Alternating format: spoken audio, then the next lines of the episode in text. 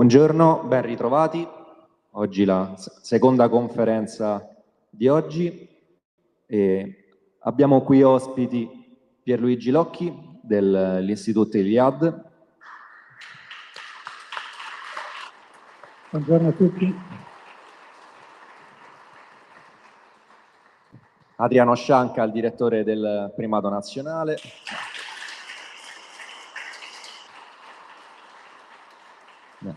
Abbiamo fatto la clac. Appunto l'argomento di questa conferenza appunto è l'Europa, l'Europa che è un po' diciamo un'incognita, un, uno spettro che si aggira, insomma se vogliamo, no? perché eh, l'argomento che domina sempre il, il, dibattito, ma soprattutto nel nostro mondo è un qualche cosa che più che divide interroga e spesso non si, non si riesce neanche mai a trovare una risposta perché siamo divisi tra, eh, tra l'odio, tra virgolette, per eh, appunto a Bruxelles, alle politiche europee, alla banca centrale, quindi insomma tutto qual, quel mondo che in qualche modo ci provoca repulsione, ma è anche altro, no? perché l'Europa è anche quello che noi siamo, ci cioè sono le nostre radici e appunto per questo abbiamo scelto anche questo titolo per questa conferenza che in qualche modo è provocatorio e mm, può sembrare anche strano, perché l'Europa che cos'è? È un mito, ma è anche il nostro destino. Ecco, come si fanno a conciliare? Come fa una cosa a essere sia un mito che un destino? Eh, in realtà è la cosa, tra virgolette, più naturale del mondo, ma spesso è è, è, molto difficile da spiegare perché sembra un paradosso e invece è esattamente la natura delle cose. Ecco, passo subito la parola a, a Pierluigi Locchi perché che, in che senso l'Europa può essere un mito ma anche un destino? Grazie Carlo Manno, eh, ringrazio prima di tutto Casa Pound dell'invito che, che, mi fa molto onore e sono veramente fiero di essere tra di voi oggi per i vent'anni eh, di Casa Pound. Um, proprio hai parlato di paradosso, io volevo proprio cominciare eh, con un paradosso, con questo paradosso, perché l'Europa, eh, come tutti sanno, è qualcosa di antichissimo, no? E nello stesso tempo in realtà è un concetto modernissimo. E, e, ed è questo paradosso che adesso voglio esplicitare che ci porterà proprio a capire perché e come l'Europa oggi è diventata il nostro mito e il nostro destino. Beh, è inutile che vi spieghi perché l'Europa è antichissima, no? Eh, eh, si parla d'Europa fin dalla mitologia greca, fin da quando quel toro infuocato ha trasportato la bella giovane fanciulla sulle onde del Mediterraneo, dalla Fenice alla Creta, no? il bel toro che non era altro che, che, il nostro caro Zeus che aveva voglia di fare una piccola scappatina. E vabbè. Però eh, da allora, eh, ecco, l'Europa fa parte di sempre delle nostre civiltà, è stata sempre presente, e allora che, che cosa c'è di modernissimo? Perché dico che è anche qualcosa di modernissimo? Perché quello che è moderno è la coscienza dell'Europa, è la coscienza dei legami che uniscono i popoli d'Europa e, e, e, e, in realtà è qualcosa di molto recente, direi ancora di più recente di quanto forse eh, alcuni di noi eh, possono pensare. Certo, Oggi noi tutti sappiamo che io, io vengo dalla Francia, no? in Francia si parla francese e vabbè, qui si parla italiano. Ho lavorato anche abbastanza per alcuni anni con Spagna, eccetera. Sappiamo tutti che chi parla francese, italiano, spagnolo eh, lo parla perché aveva dei, degli avi che parlavano latino. Ebbene, e se adesso aggiungiamo i tedeschi, gli irlandesi, che ne so, gli svedesi, i serbo-croati, anche lì questi qui avevano avi che parlavano, lo sappiamo, il germanico, l'antico eh, celta, la, eh, come si chiama, lo, lo slavo comune, eccetera. E in più, oggi noi sappiamo benissimo che anche i loro avi di questi latini, di questi germani, di questi slavo-celti, avevano una lingua comune che parlavano tutti, che è l'indoeuropeo, e che dunque costituivano un solo popolo. L'Europa dunque da una parte è antichissima, perché, poiché risale ai nostri antenati iperborei, che ricordo discesero man mano da, proprio da, dalle regioni artiche fino alla Grecia, fino a Roma, per poi conquistare il mondo. quando dico che la coscienza Europa è recente, perché questo lo sappiamo noi e per alcuni anche più o meno evidente, perché abbiamo, nel frattempo fa parte della nostra cultura, però non è mai, eh, per tanto tempo non lo è stato. Quando Tacito, per esempio, ci parla dei germani, come diceva Carlo Manno prima in una conversazione privata, e quando, quando i greci parlavano dei romani, figurati, eh, eh, si parla di un altro mondo, di gente che nulla a che fare con, con, con te stesso, altri, altri costumi, altre, altre, leggi, un altro diritto, un altro modo di concepire il ruolo, la, la, la differenziazione dei ruoli uomo-donna, eccetera. Beh, insomma, quei barbari oltre Reno potessero avere gli stessi avi che, loro, ed è impossibile. Dunque questa coscienza di Europa come comunità di popoli, come comunità anche di destino oggi, è qualcosa di molto recente, anzi di completamente nuovo, di inedito. Ed è, ed è stato inedito, direi, fino ai primi progetti eh, di Unione Europea, che sono stati elaborati, come sapete, alla fine degli anni 30 e in più nel 1943 dalle forze dell'asse. E anche lì si trattò di inventare una nuova visione dell'Europa, un progetto fondato sull'origine comune recentemente scoperta. Ed è questa connessione adesso particolare tra origine e progetto che spiega come oggi l'Europa è al contempo mito e destino per cominciare a rispondere alla domanda di Carlo Manno. Una connessione tra origine e progetto, per esempio, che ritroviamo in Gabriele D'Annunzio, quando così si espresse nella proclamazione della reggenza italiana del Carnaro. Cito. Osate di instaurare qui, in questi quattro palmi di terra, in questo triangolo rosso, i modi dello spirito nuovo, le forme della vita nuova, gli ordinamenti della giustizia e della libertà, secondo l'ispirazione del passato e secondo la divinazione del futuro. Ispirazione del passato e divinazione del futuro, nel linguaggio poetico di D'Annunzio, altro non sono che quello che noi chiamiamo origine e progetto nel nostro modo di dire d'oggi. E l'Europa, dunque, è proprio nostra origine e nostro progetto. una origine più originaria, come disse Heidegger. Più originaria di che? Più originaria dei miti ancora nazionali proposti cent'anni fa. Razza germanica, Francia dei 40 re di un Charles Maurras, Roma imperiale, che sono altrettante espressioni nazionali del nuovo mito sovrumanista nato con Wagner, con Nietzsche e poi diffuso in tutta Europa e tra l'altro in Italia, l'annunzio gentile, chi volete.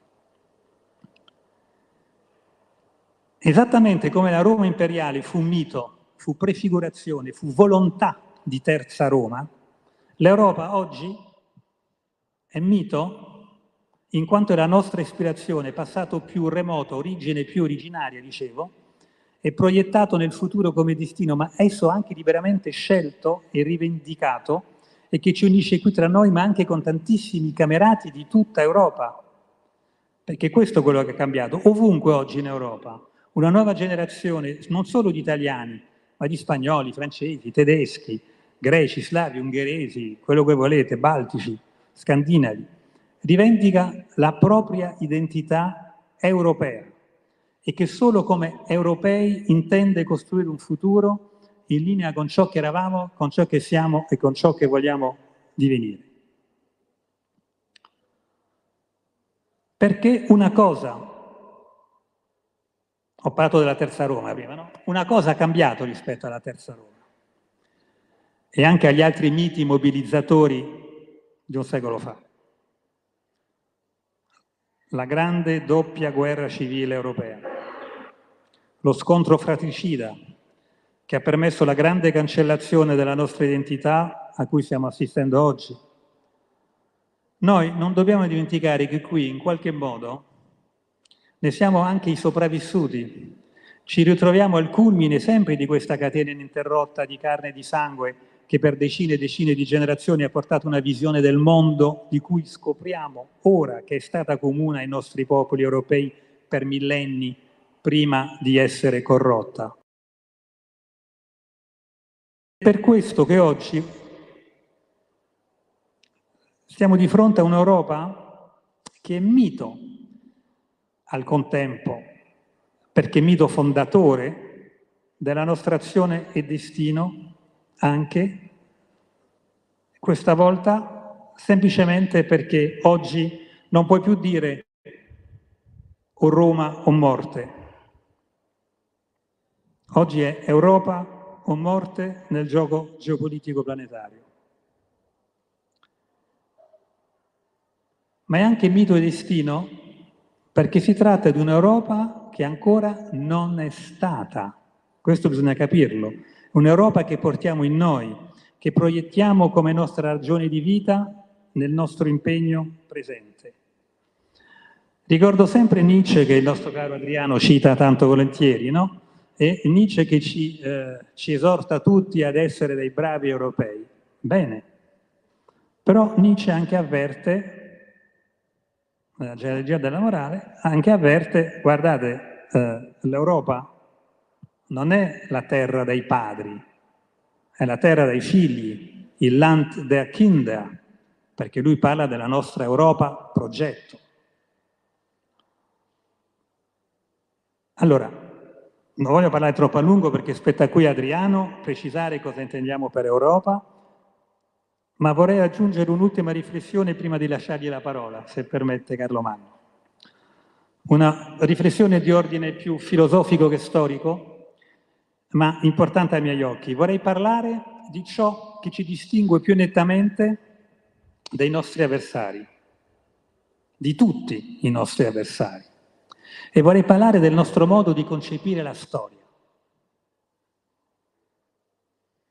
Inteso banalmente, il passato è qualcosa che una volta avvenuto non tornerà più, non torna più, non può più tornare, non esiste più. Per noi non è così, è diverso. Allo stesso modo, la maggioranza della gente vede il futuro come qualcosa che ancora non c'è e chiuso lì. Per noi anche lì le cose stanno in altro modo.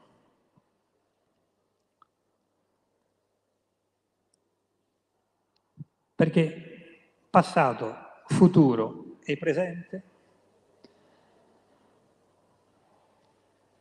sono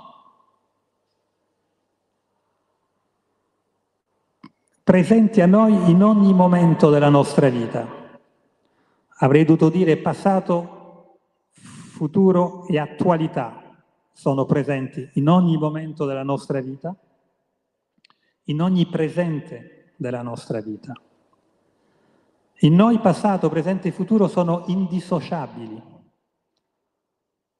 E questo definisce per l'appunto il nostro modo, il nostro modo di vivere, e questo è anche il nostro modo cosciente o incosciente di concepire la storia.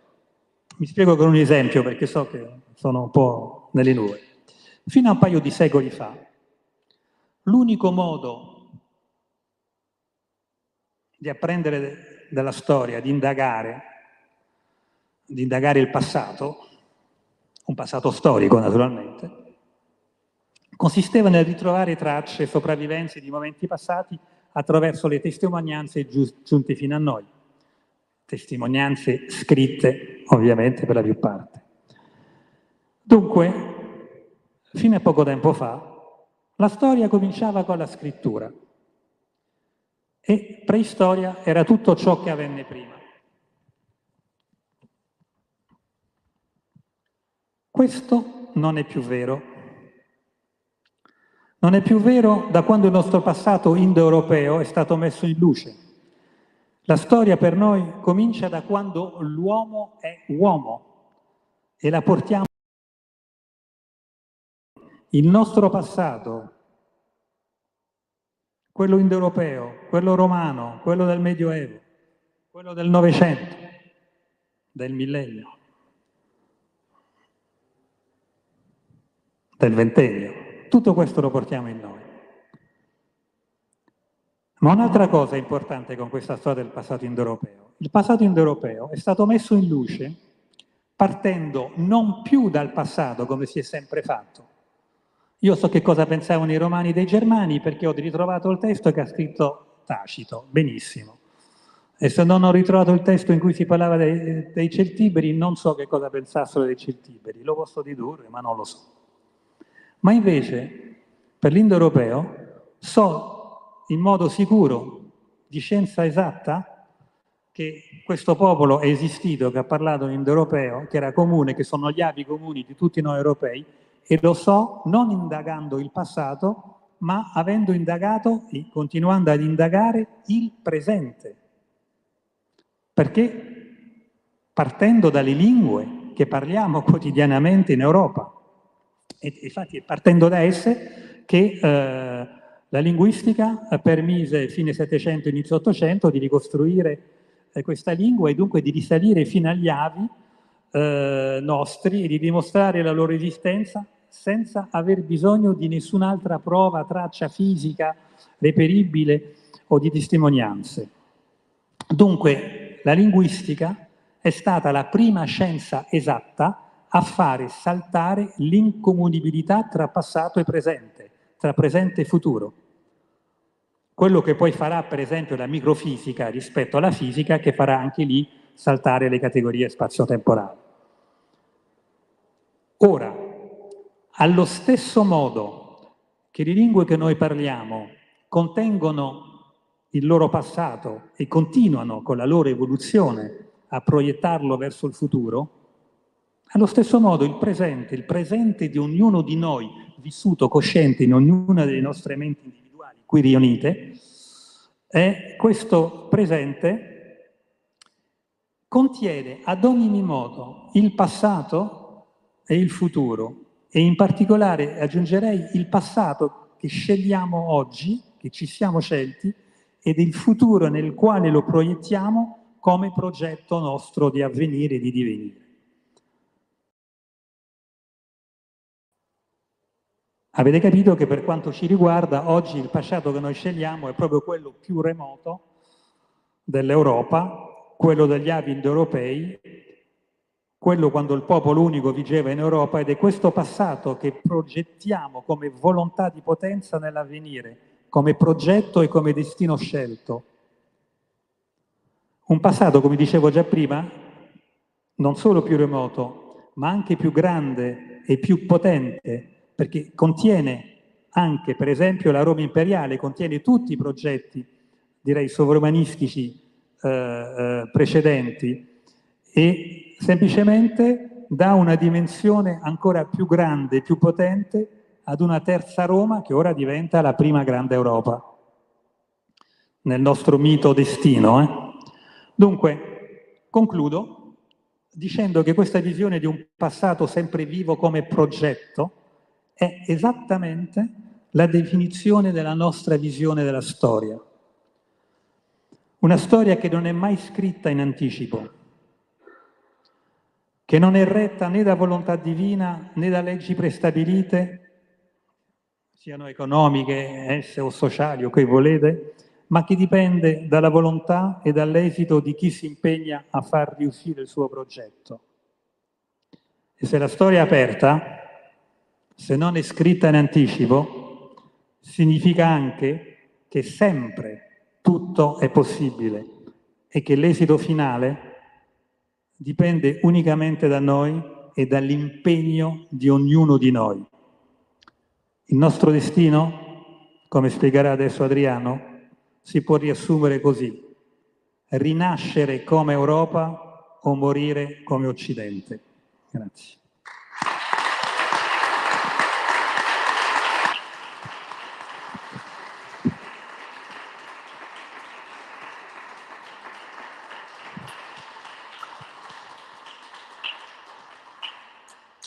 Sono in difficoltà perché mi ero preparato la presentazione, però sarà difficile trovare qualcosa di meglio di rinascere come Europa o morire come Occidente perché penso che sia la sintesi perfetta che di meglio non si può fare. Però appunto cerchiamo anche di scardinare, no? perché l'Europa appunto deve essere un mito e un destino, finora però è stato soltanto un concetto astratto. Ecco, cerchiamo di strappare questa storia del concetto astratto e renderla qualcosa di concreto. Siamo abituati, cioè, in realtà è sempre stato così, ma dal Covid in poi è diventata totalmente folle questa cosa, no? C'è lo schematismo A o B, o stai da una parte o stai dall'altra. Con questa guerra è ritornata questa storia, o stai con l'Occidente o stai con tutto quello che è contro l'Occidente che non si sa bene che cos'è perché eh, ci sta insieme la Cina, i BRICS, la Russia, non si sa bene che cosa. Che cosa manca qua? L'Europa appunto, cioè in questa eh, morsa appunto in cui devi scegliere tra Occidente e anti-Occidente, manchiamo noi, manca l'Europa. Ed ecco appunto che Adriano, proprio per uh, questa tre giorni, è uscito ieri e appunto lo presentiamo in qualche modo anche oggi con questa conferenza, ha scritto questo libro che formato è lo stesso dei, degli inserti del primato nazionale, quindi è un, uh, no, non mi va di definirlo opuscolo perché sembra dispregiativo come termine, però insomma è, è il formato appunto che di formazione militante, no? che è piccolo, è denso, è sintetico, ma appunto è molto denso appunto, che è questo, Europa versus Occidente, Europa contro Occidente che appunto insomma possiamo sintetizzare con quello che ci ha detto appunto adesso Locchi che è rinascere europei o morire occidentali.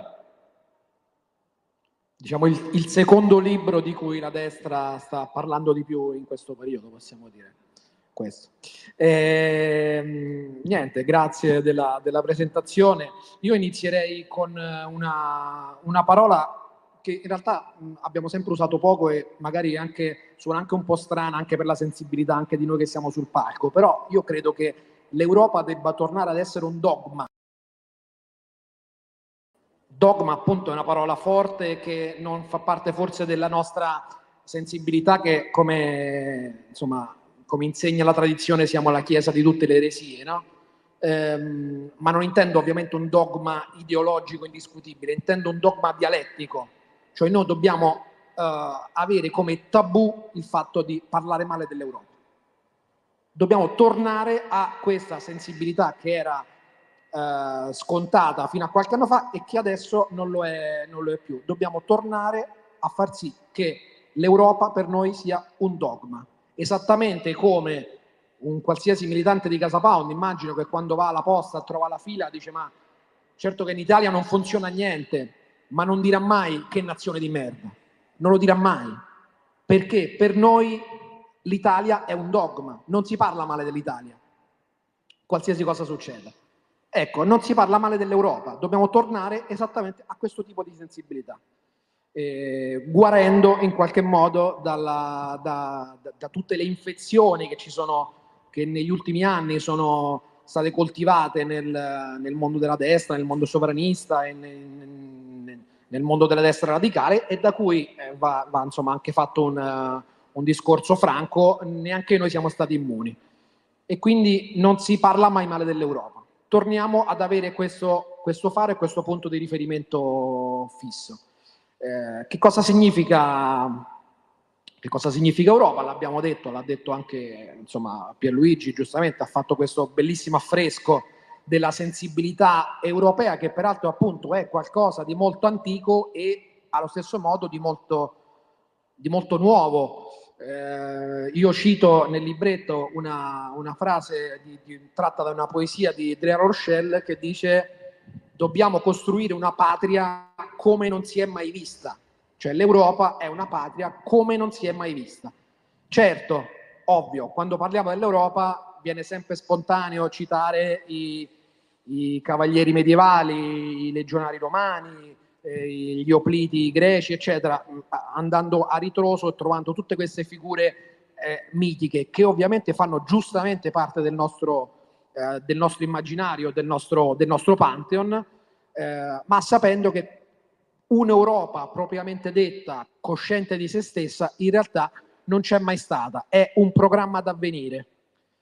E qui ovviamente è facile eh, sfruttare l'assist fornito da, da Pierluigi, che ovviamente parla sulla scorta di una lunga tradizione eh, che attinge a Nietzsche, che attinge a Heidegger, che attinge a Gentile, attinge anche ovviamente a, al padre di, eh, di Pierluigi che è eh, Giorgio Locchi, a cui io stesso, insieme ad altri, insomma, ho, ho, dedicato più di un mio scritto e di cui abbiamo parlato più volte.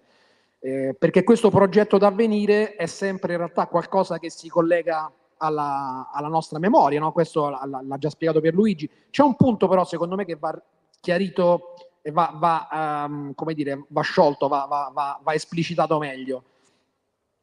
Perché oggi eh, questa cosa di dire che abbiamo lo sguardo verso l'avvenire, i piedi ben puntati nel passato, lo dicono tutti, no? se uno inaugura una pizzeria dice eh, abbiamo i piedi nel passato, lo sguardo verso l'avvenire, è, è una frase retorica.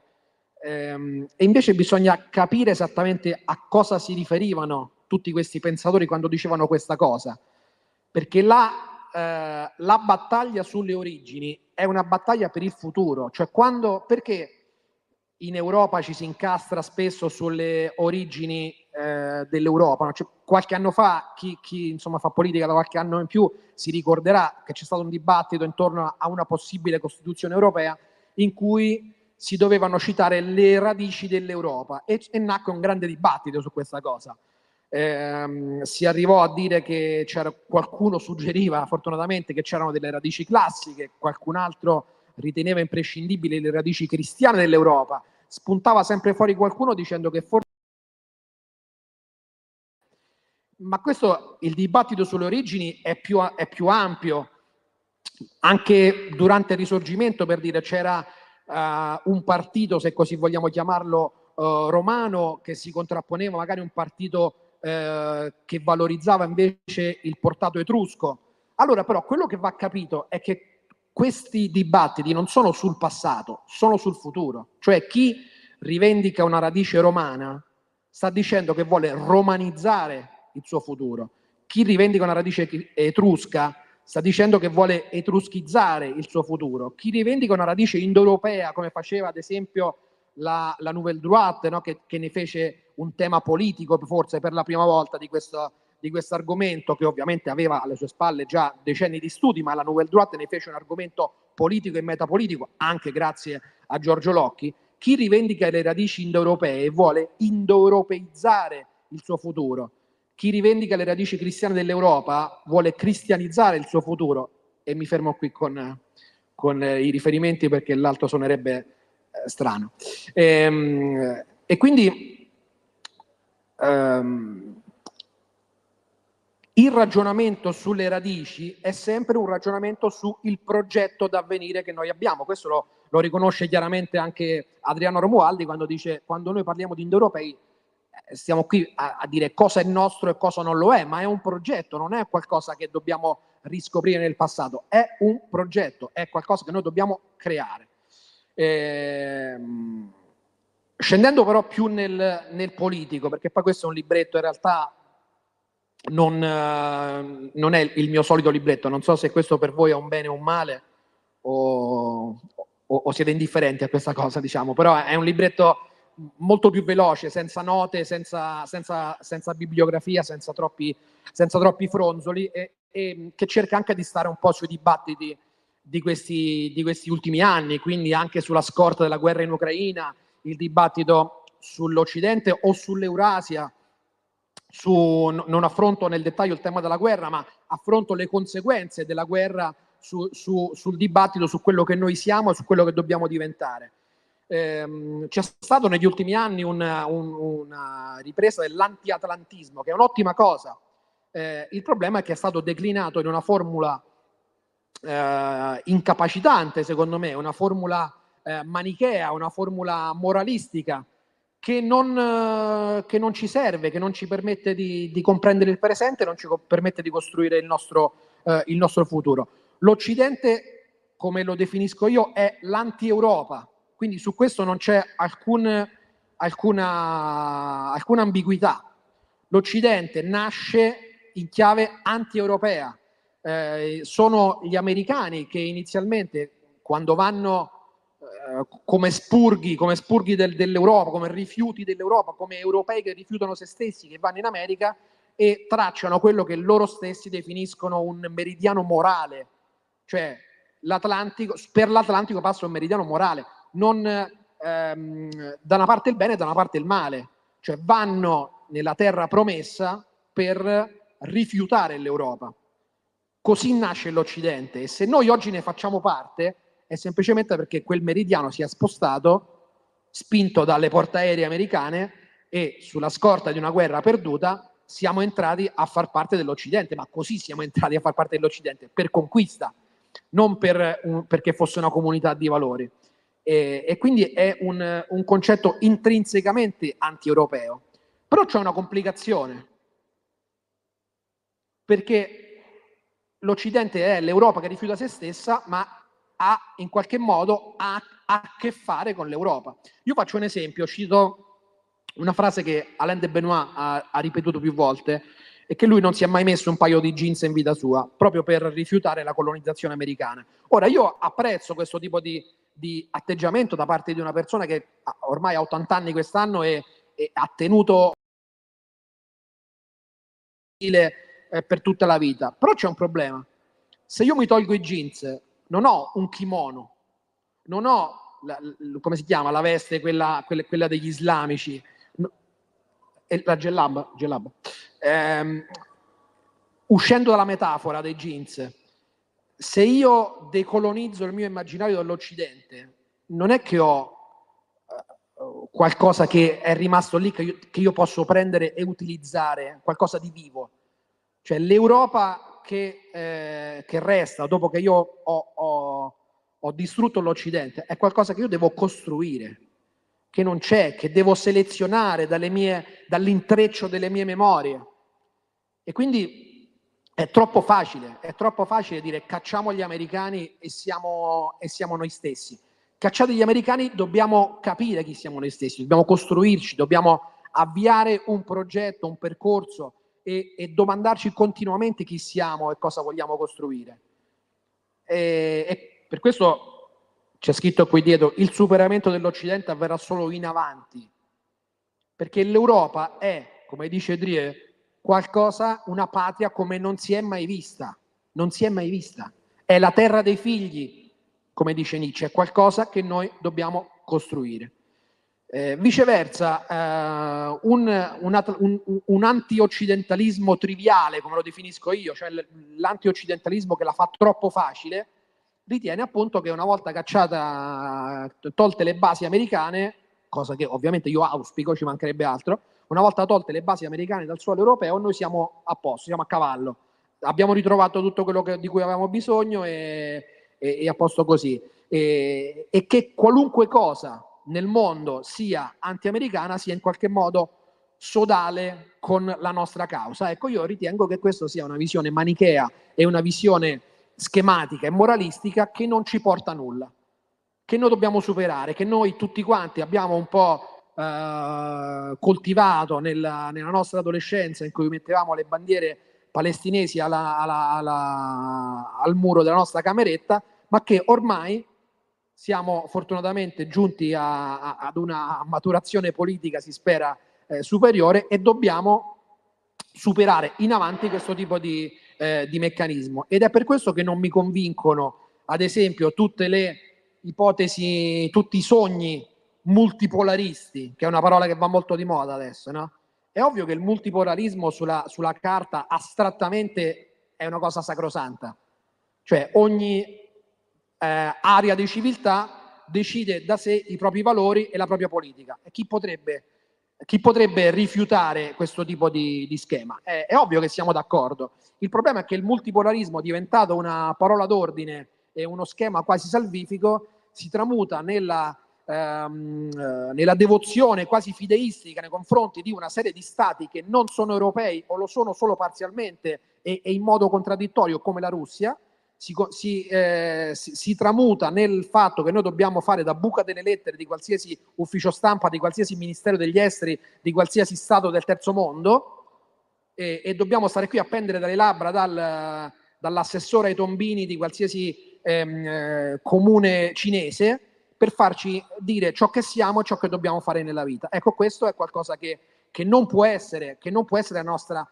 la nostra salvezza. A me del multipolarismo, se questo multipolarismo non comporta una rinascita europea, una centralità europea, non me ne frega nulla. non me ne frega nulla di, di, di, di rimescolamenti, di, riposizionamenti. A me interessa la centralità europea, interessa la libertà ovviamente per qualsiasi popolo della terra, innanzitutto partendo dal mio. E non è eh, sfruttando e, e, come dire, viaggiando sulle ali di qualsiasi causa esotica, di qualsiasi eh, stato pretesamente antimondialista, eh, credendo che, che, se, che, così pendere dalle labbra di questa gente noi stiamo, stiamo, la, stiamo seguendo la grande ruota strada, non è così che ritroveremo noi stessi, è solo un'ulteriore alienazione. E noi dobbiamo uscire dal circolo infinito delle alienazioni.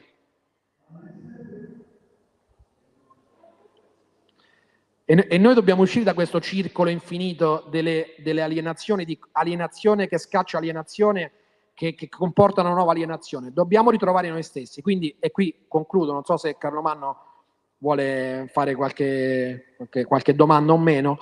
Eh, noi dobbiamo rinascere come europei e rivendicare ed affermare con forza la centralità del progetto europeo, la centralità del nostro essere europei e avere come orizzonte politico, metapolitico, geopolitico la centralità dell'Europa potenza.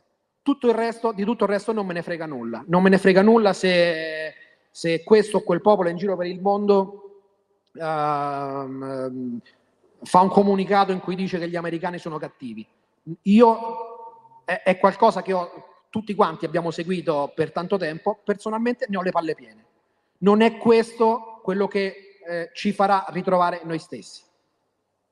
L'unica cosa che noi dobbiamo ritrovare, che dobbiamo affermare con la ferocia del dogma, è il fatto di essere europei e di eh, volere e voler affermare un'Europa potenza. Grazie.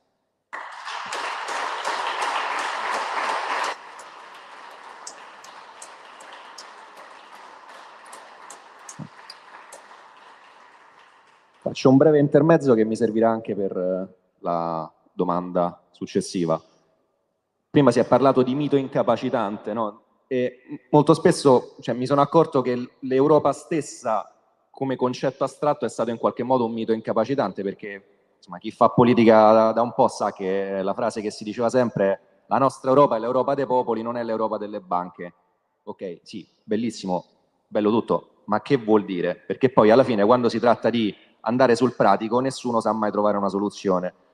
Ecco, c'è invece, per fortuna ultimamente si è cominciato anche a pensare sul pratico, eh, in realtà non lo presento ora perché è già uscito, ma insomma colgo l'occasione per citare questo libro che è fatto dal Centro Studi Cultura Europa. Ora, il Centro Studi Cultura Europa è un centro studi che è trasversale a cui collaborano molte realtà, in cui comunque Casa Pound è molto presente perché Adriano fa parte del, uh, del comitato scientifico, uh, io, Sergio Filacchioni che è responsabile nazionale del blocco, Alberto Palladino, Zippo della direzione nazionale, comunque collaboriamo con, uh, con la redazione della radio e comunque con col centro studi.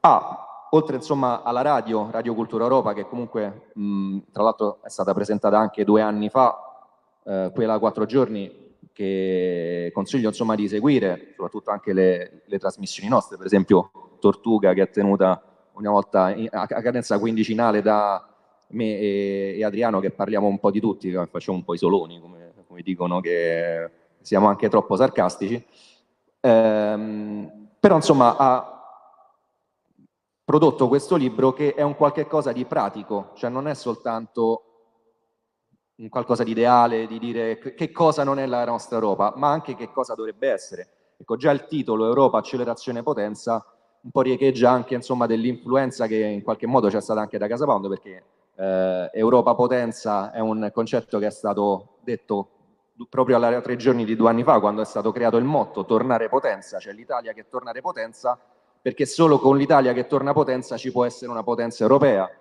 Uh, insomma, questo libro che in realtà sono degli atti del convegno che c'è stato a marzo a Roma, ma che ci sono tutti quanti articoli che non parlano soltanto dell'astratto, ma parlano appunto del, um, del, soggetto politico europeo, della grande transizione, della politica del, appunto del New Green Deal, cioè della transizione, cioè di come effettivamente dovrebbe essere una transizione energetica europea che non deve essere subita. C'è il, il pezzo appunto di Sergio Filacchioni sul, sul concetto di scuola e di educazione europea, eh, in Europa, cioè sul, visto che insomma, soprattutto adesso che siamo nella cosiddetta post-democrazia, quindi non c'è più la rappresentatività, come invece ci dovrebbe essere una rappresentatività in Europa. Eh, anche sul discorso tecnologico, adesso sappiamo tutti, adesso c'è l'era dell'intelligenza artificiale, computer quantistici, si parla di quant'altro di cyber security e c'è una lotta tra Stati Uniti e Cina e l'Europa che sta in qualche modo avendo coscienza di se stessa e che cerca di inseguire, ma che in realtà noi avremmo le capacità tecniche e sapienziali per poter competere con tutte le grandi, eh, le grandi potenze. Ecco, questo articolo, questo, questo, libro appunto che parla del pratico, cioè parla di cose che sono concrete, cioè di un'Europa che esiste, cioè non è un'Europa semplicemente l'Europa con la celtica, con la fiamma che sta là sul poster che dice ah la mia Europa è quella, cioè un'Europa che si tocca, è un qualche cosa di concreto. Ecco, e su questo noi dovremmo anche eh, soprattutto impegnarci, cioè a pensare a un qualche cosa che sia fattibile, ovviamente partendo perché nulla può essere fatto se non da una presa di coscienza che è appunto quella che abbiamo detto finora. Ecco, appunto, proprio su questo volevo, tu hai parlato, Adriano hai parlato anche del, del dogma, cioè non si può parlare male dell'Europa. Ecco, molto spesso sentiamo chi parla male dell'Europa perché dice no, ma io non parlo male dell'Europa, parlo male in realtà dell'Unione Europea giusto perché poi insomma è difficile parlare bene dell'Unione Europea, ma quanto questo in realtà è una scusa di chi in realtà non vorrebbe neanche l'Europa e quanto è giustissimo parlare male del, dell'Unione Europea, ma quanto sarebbe buono invece, oltre che parlarne male, proporre qualche cosa su che cosa dovrebbe essere l'Unione Europea. Una domanda a tutte e due, ecco. Anche con la risposta provocatoria di cui abbiamo parlato prima va benissimo. Sì, eh. Senti, ho capito di cosa fa illusione. Infatti ho fatto una piccola frase prima ricordando che la prima idea di un'Unione Europea è nata eh, non dai nostri cari vincitori del 45, da, da quelli che volevano l'unità del carbone, eh, il mercato comune del carbone, eccetera, eccetera, ma che eh, l'idea proprio di fondare un'Unione Europea dei popoli basata anche su ehm, su legami economici ma anche culturali, in realtà è nata proprio nelle forze dell'asse, è stato un progetto eh, principalmente eh, italo-tedesco eh, e ehm, ci sono stati moltissimi scambi, anche, si è cominciato un po' nel 1938, ma i grandi scambi naturalmente sono venuti durante la guerra e i grandi progetti disegnati, ma quello che è interessante è di sottolineare che questo, questa prima idea di Unione Europea,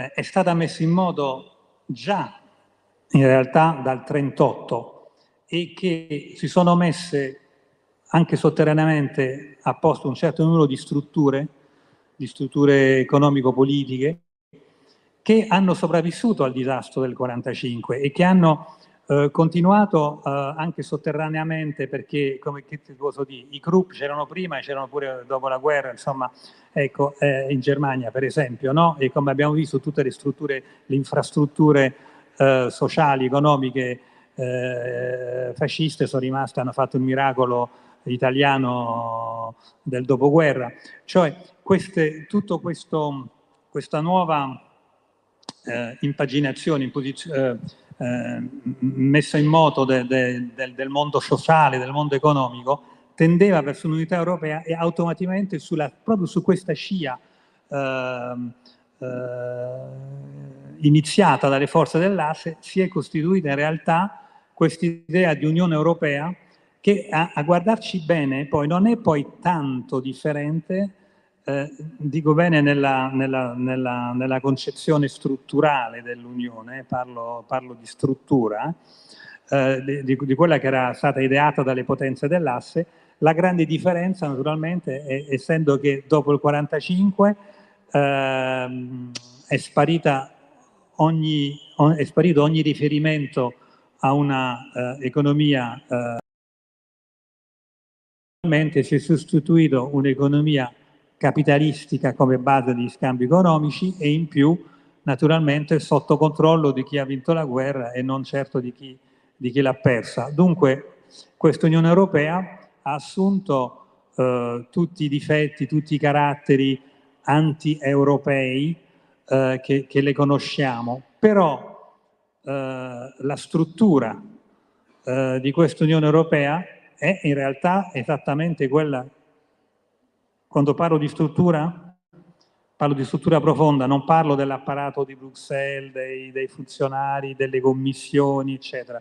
Parlo del modo di far stare insieme differenti, i differenti stati nazione europei che dopo essersi fatti la guerra hanno capito che adesso andava, andava costruita l'Europa e eh, la, la, guerra fratricida di prima e questo, questa struttura di unione europea e non di che magari domani sarà un impero di Europa potenza, ma anche se è un impero è giusto concepire che stati, gli stati nazione per la più parte sopravviveranno in quanto membri dell'Unione Europea. E questa era già un'idea eh, assolutamente attualissima, eh, ancora una volta, tra il 38 e il 43. Poi naturalmente eh, in Unione Europea abbiamo tutto quello che è accaduto, che accade oggi, che, de- che, che, eh, che, si tratta di una struttura che è stata svuotata eh, per, per molti anni dalla propria eh, potenza di decisione, di gestionalità, di, di, sovranità e che naturalmente adesso è infeudata agli interessi capitalistici, finanziari, internazionali, eccetera, eccetera. Però, eh, come diceva Carlo Manno due minuti fa, assistiamo anche qui a, rispetto alle sfide che, che, che ci stanno venendo addosso, non più soltanto politiche, o geostrategiche, ma semplicemente antropologiche, sfide di un, di un cambiamento che viviamo, eh, che è un cambiamento totale, come è stato cambiamento totale la rivoluzione neolitica eh, 5, 6, 7 mila anni fa, secondo, secondo i posti nel mondo. L'uomo ha cambiato perché, come sapete, siamo entrati nell'era dell'industria, del digitale, eccetera, eccetera. E questa rivoluzione industriale, telematica, digitale, che in realtà è il frutto della domesticazione della materia energia, ha cambiato l'uomo e questo cambiamento ci riviene sbattuto in faccia proprio quando vediamo dall'Europa eh, tutti i mezzi, anche semplicemente di, di, di futura sussistenza, che ci stanno scivolando tra le dita come la sabbia, perché tutto è in mano ai cinesi, agli americani, eccetera. E dunque anche questa orribile Unione Europea e anche questi orribili sta, eh, capi di Stato dell'Unione Europea finiscono per capire che qui dobbiamo avere i nostri propri server, che non possiamo rimanere in mano alle GAFAM, che dobbiamo costruire i nostri propri chip, che dobbiamo avere eh, la nostra eh, intelligenza artificiale propria che dobbiamo sviluppare, eccetera, eccetera. E questo è anche per me un, un sintomo di una presa di coscienza, perlomeno per momento naturalmente sotterranea, di quello che deve diventare un progetto di Europa potenza se lo eh, riusciamo anche a, a, a influenzare e accompagnare e non dobbiamo sistematicamente ostacolare tutto quello che fa l'Unione Europea semplicemente perché l'Unione Europea. Dobbiamo ri- eh, diventare un po' più sottili, come, come dice Adriano, eh, e, e, e, trovo che il libretto che ha scritto, anche se è un opuscolo corto, è molto denso, è molto ben argomentato e fa capire molto facilmente la situazione nella quale stiamo, per cui adesso gli passo la parola per finire il discorso.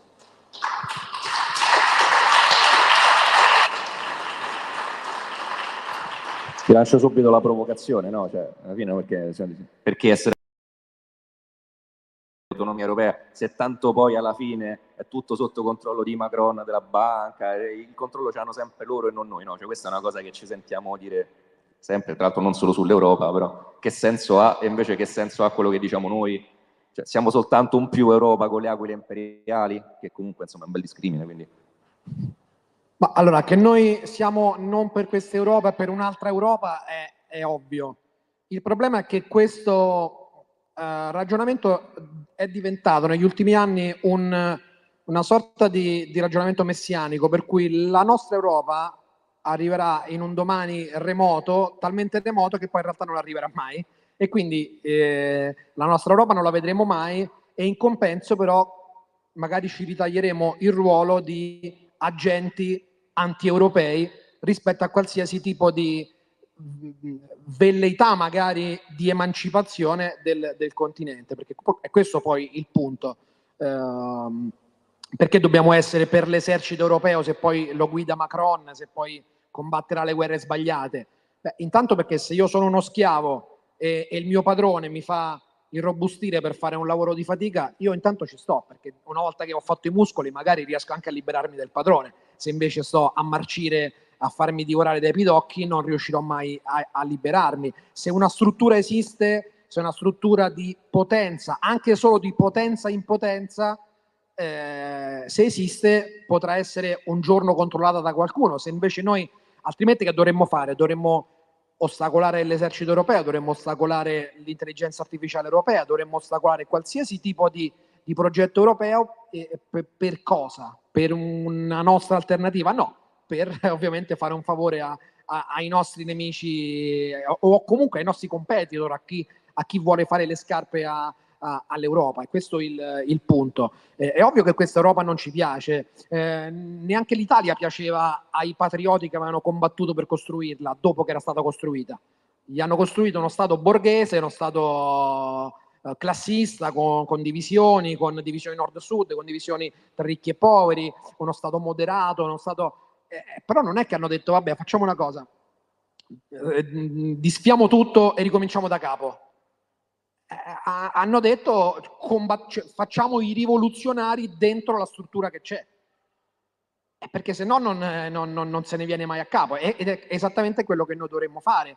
Eh, è ovvio che questa Europa non ci piace, il punto è come rapportarcisi, eh, bisogna rapportarcisi eh, con una dialettica rivoluzionaria. Rivoluzionaria non significa fare necessariamente le, le barricate per strada, significa pensare in modo rivoluzionario e eh, avere appunto una dialettica con i meccanismi reali, non con i nostri sogni.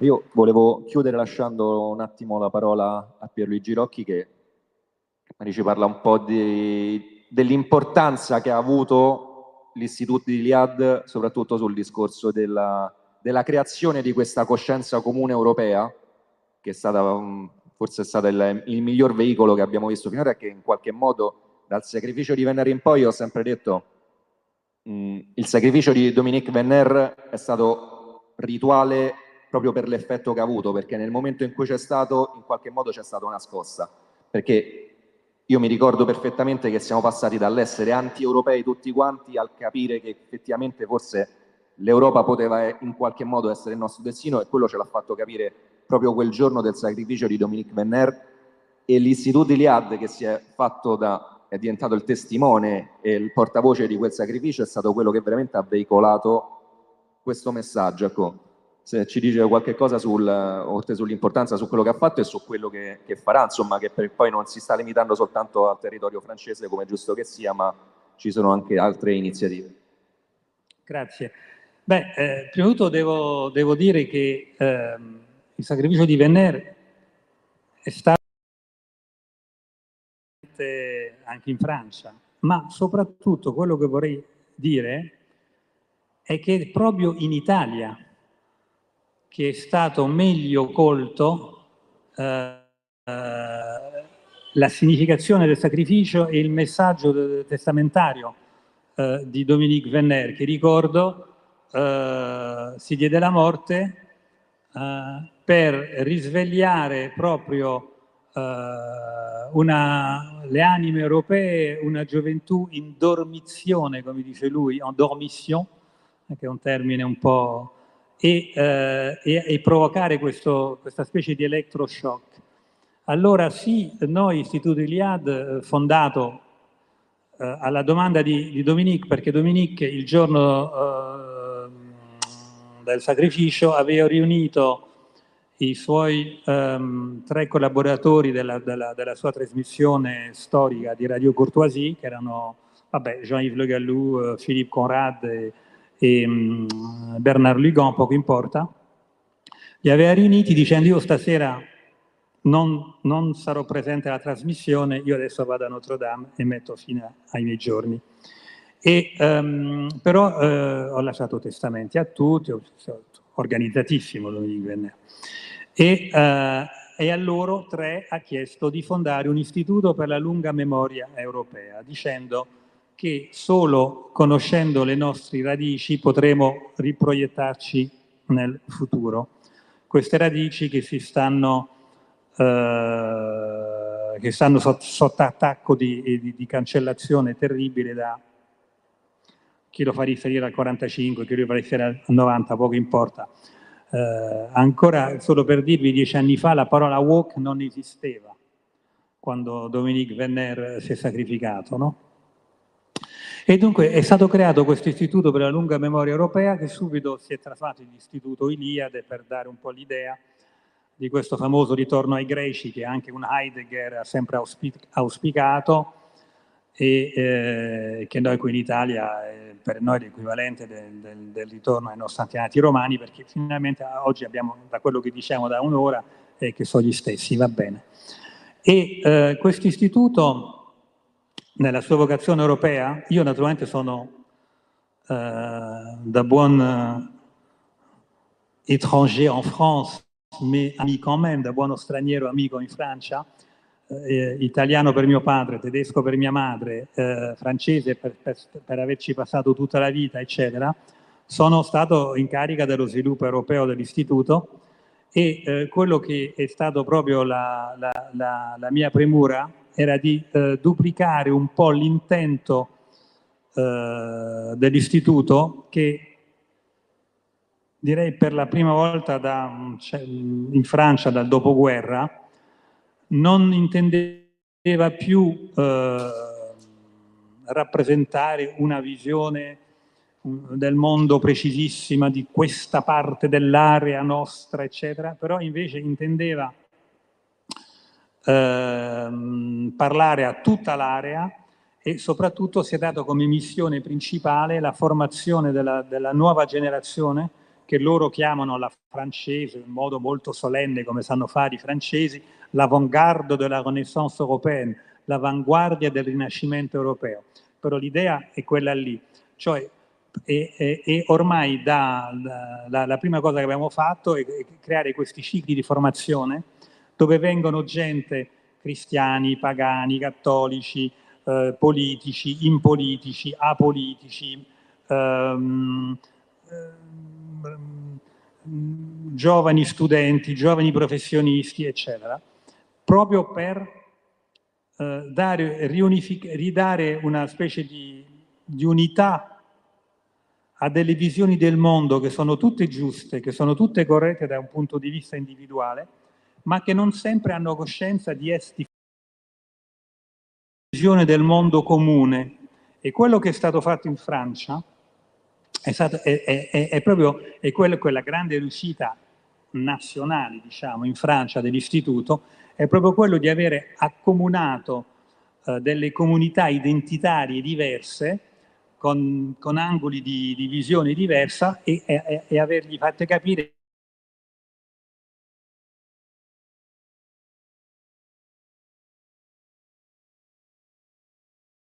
questo è questo mito e destino dell'Europa di cui parliamo.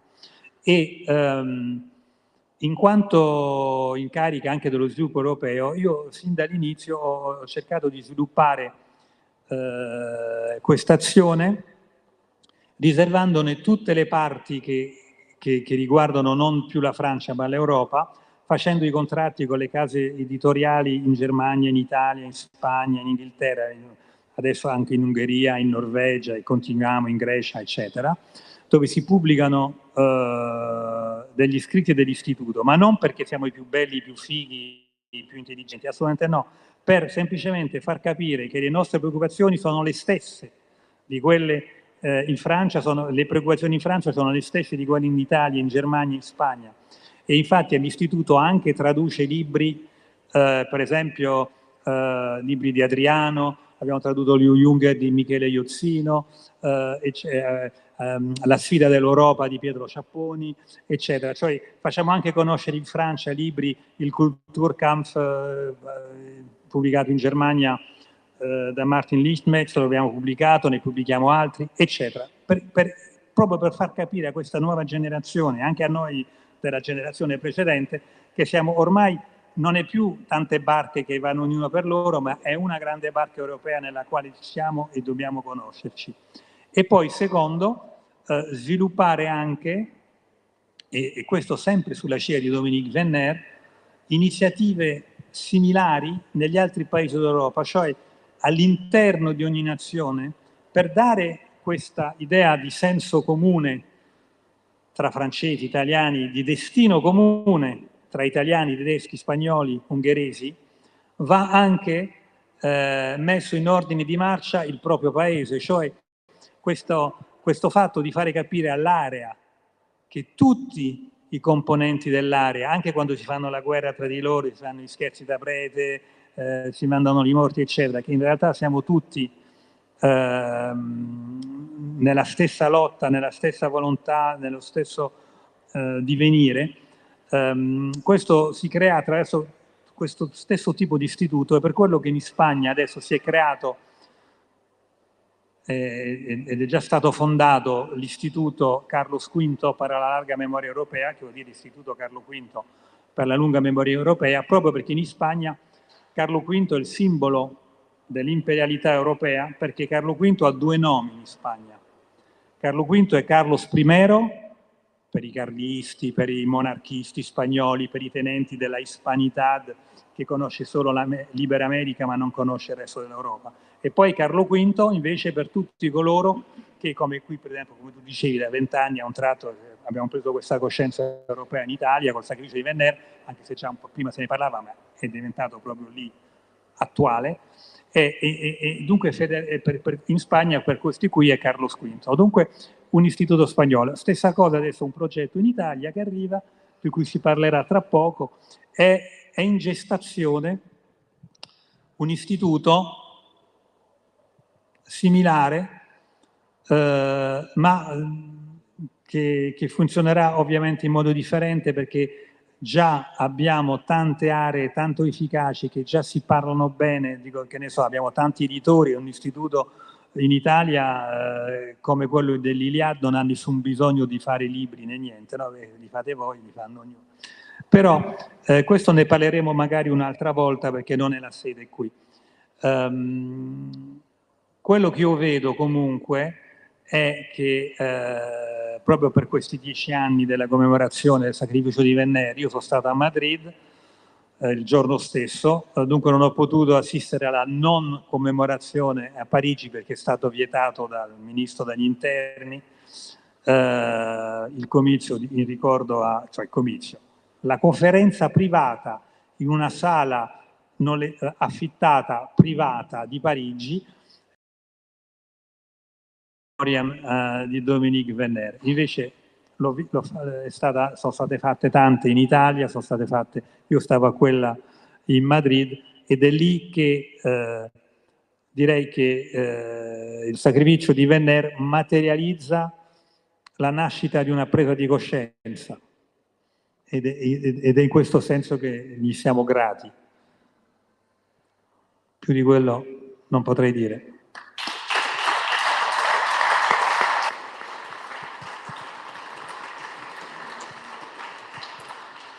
Allora, chiudo, insomma, in, in questi due giorni, tre giorni insomma, che sono passati, molto spesso è, mh, queste domande che sono uscite fuori, no? servono risposte, servono visioni, serve formazione. Ecco, gli strumenti ci sono. Questi due libri, per esempio, danno sia visione che risposta. Questo libro di Adriano Scianca, Europa contro Occidente, che potete acquistare al banchetto della testa di ferro all'ingresso, Quest'altro che ho, prima, che ho, citato prima, Europa Accelerazione Potenza, che potete acquistare giù al banchetto di Cultura Europa, che è qua eh, sotto le scale vicino alle casse. E insomma, come chiudere se non rinascere europei o morire occidentali e quindi Europa o morte.